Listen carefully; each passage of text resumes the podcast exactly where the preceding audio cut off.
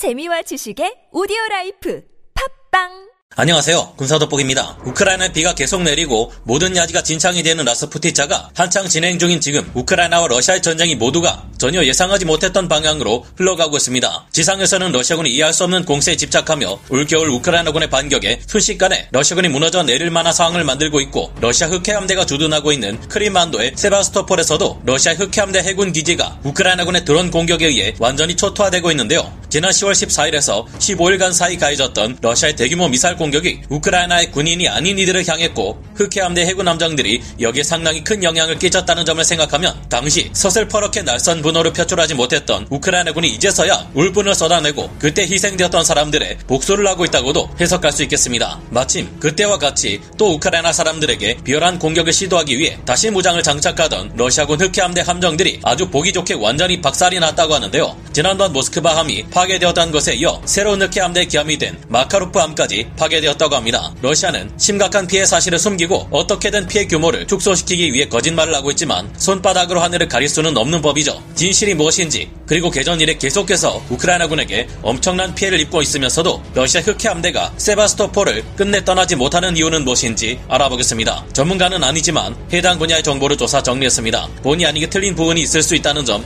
양해해 주시면 감사하겠습니다. 현지 시각 10월 30일 여러 OSINT 보도에서는 우크라이나 군 관계자가 밝힌 소식을 인용해 최근 있었던 우크라이나 군의 대규모 드론 공세에 대한 소식을 전했습니다. 소식을 전하기 하루 전인 현지 시각 10월 29일 어둠이 깔린 새벽 4시 우크라이나 군은 대규모의 공격 드론과 무인 수상정을 동원해 러시아 해군 흑해함대 본거지인 세바스토폴 내항 해군 기지를 공격했다고 하는데요. 이번 공격은 러시아 당국에서도 우크라이나에 대한 특수 군사 작전이 시작된 이래 가장 대담하면서도 가장 거대한 규모로 이뤄진 공격이라 평가하고 있을 정도로 강력한 공세였습니다. 러시아 해군의 흑해함대 함정들은 해수면 위와 상공에서 동시에 가해져오는 우크라이나군의 합동 드론 공습에 전혀 대응하지 못하고 손쓸 새도 없는 사이 막대한 피해를 입었다고 하는데요. 심지어 러시아군 흑해함대가 공격을 전혀 알아채지 못하는 사이 우크라이나군의 드론들이 세바스토폴 항구의 내부 깊숙한 곳까지 침투했다고 합니다. 당연히 이들은 스텔스 성능을 가진 전력들이 아닌데 천혜의 요새라 불리는 세바스토폴 항구 안에서 이 정도로 러시아 흑해함대가 속수무책으로 당했다는 것은 러시아군의 방어 태세가 심각하게 떨어지는 수준이라 보지 않을 수 없습니다. 러시아 국방부가 밝힌 바에 따르면 이번 우크라이나군의 공격에는 9대의 공격 드론과 7대의 무인수상정이 동원되었다고 하는데요. 러시아군은 이 공세로 인해 노후된 구형소해함 이반 골루베츠함만이 경미한 손상을 입었을 뿐이라 밝혔습니다만 우크라이나 측의 발표는 전혀 달랐습니다. 우크라이나군 관계자가 밝힌 바에 따르면 러시아 측은 이번 공격으로 인해 이반 골루베츠함만이 아니라 흑해함대의 새로운 기함인 어드미럴 그레고로비치급 호위함의 3번함 어드미럴 마카로프 함마저 파괴되었다고 하는데요. 흑해함대의 새로운 기함 어드미럴 마카로프 함은 만재 배수량 4,000톤급의 중형 호위함이지만 러시아 측이 선전하는 카탈로그 스펙상으로는 공중과 해상에서 가해지는 모든 유형의 공격을 막아낼 수 있는 강력한 자함 방공 능력을 가진 것으로 알려 알려졌었습니다. 그러나 해상과 공중에서 동시에 가해져오는 우크라이나군의 드론 공격 앞에 이 같은 선전은 모두 거짓이었음이 또 한 번 드러났는데요. 우크라이나군은 이후 의미심장한 적외선 촬영 장면을 공개했는데 어드미럴 마카로프함이 아주 적나라하게 드러나 있습니다.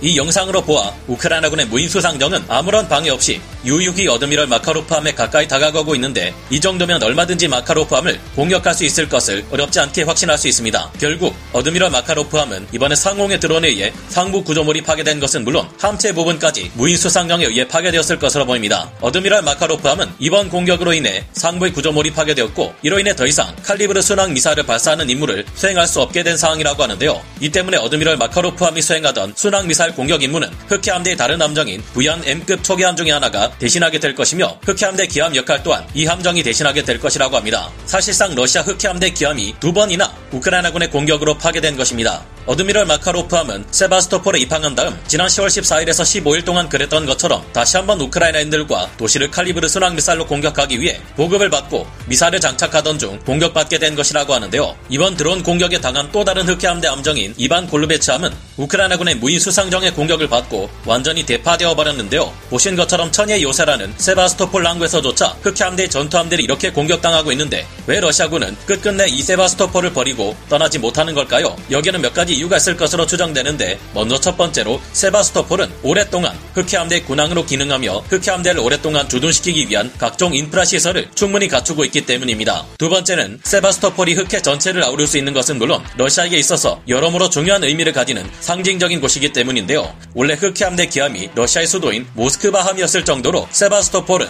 러시아 해군의 중추이며 크림반도의 상징과도 같은 것으로 받아들여지고 있습니다. 세바스토폴 외에도 흑해 함대가 피항을 갈 수 있는 곳은 노보로시스크가 있지만 이곳은 거리가 너무 멀어 흑해 함대가 활동하기 어려울 것으로 파악됩니다. 이곳에도 흑해 함대가 주둔하기 위한 시설이 2016년 완공되어 있는 상태지만 거리가 너무 멀어 우크라이나 전선에서 흑해 함대 함정들이 왔다 갔다 하며 공습 임무를 수행할 수 있는 기간을 크게 줄일 수밖에 없게 되며 우크라이나 전쟁에서 지금까지도 큰 역할을 하지 못해왔던 러시아 해군의 입지를 더욱 좁혀놓게 만들 수 있다는 것을 우려할 상황이 될 수 있을 겁니다. 이미 지난번 모스크바 함이 격침되었을 때도 흑해 함대는 전 세계로부터 엄청난 조롱거리로 전락하고 말았는데 지금 이 상황에서 노보로시스크로 도망갈 경우 러시아 해군의 능력이 얼마나 떨어지면 전쟁에 도움을 주기는커녕 함대 전체가 아예 피항을 갈 정도냐는 더한 조롱을 받게 될 것이라고 하는데요. 역시나 이번 공격으로 푸틴 러시아 대통령이 화가 머리 끝까지 치솟았는지 우크라이나군의 공격이 있었던 다음 날인 10월 30일 러시아는 흑해 항로 협상의 이행을 중단한다고 선언했습니다. 흑해 항로 협상이란 지난 7월 22일 레제프 타이프 에르도안 티르키예 대통령이 이스탄불 돌마바흐체 궁전에서 흑해 항로를 다시 우크라이나에게로 넘겨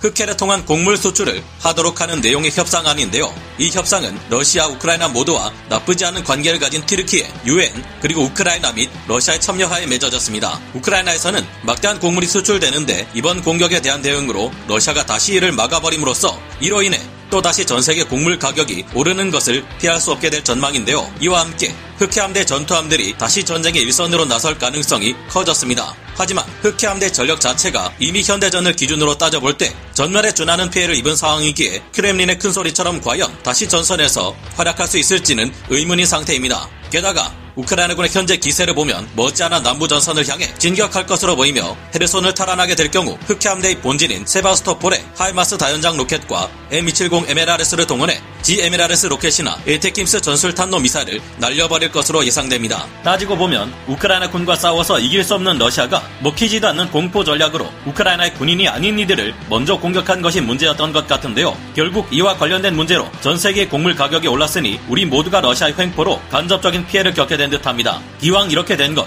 여유가 된다면 우크라이나가 다시 한번 세바스토폴과 흑해함대 전체를 동시에 타격해 아예 바다 밑으로 흡장시켜 버리고 흑해함대 항로를 러시아가 막을 방법이 없어져 버리게 만드는 것은 어떨까 하는 생각이 드는데 여러분은 어떠신가요? 이렇게 되어 세바스토폴의 정박 중인 흑해함대 전체가 한순간에 통째로 초토화되어 버릴 경우 그 충격은 그야말로 대단할 텐데요. 헤르손에서도 러시아군이 동부전선의 바흐무트나 도네츠크 지역처럼 무리하게 공세를 퍼붓다가 크게 깨져버린다면 헤르손의 탈환이 한층 쉬워질 텐데 앞으로 상황이 어떻게 진행되는지 유심히 살펴보고 계속 여러분께 전달드리겠습니다. 오늘 군사 돋보기 여기서 마치고요. 다음 시간에 다시 돌아오겠습니다. 감사합니다. 영상을 재밌게 보셨다면 구독, 좋아요, 알림 설정 부탁드리겠습니다.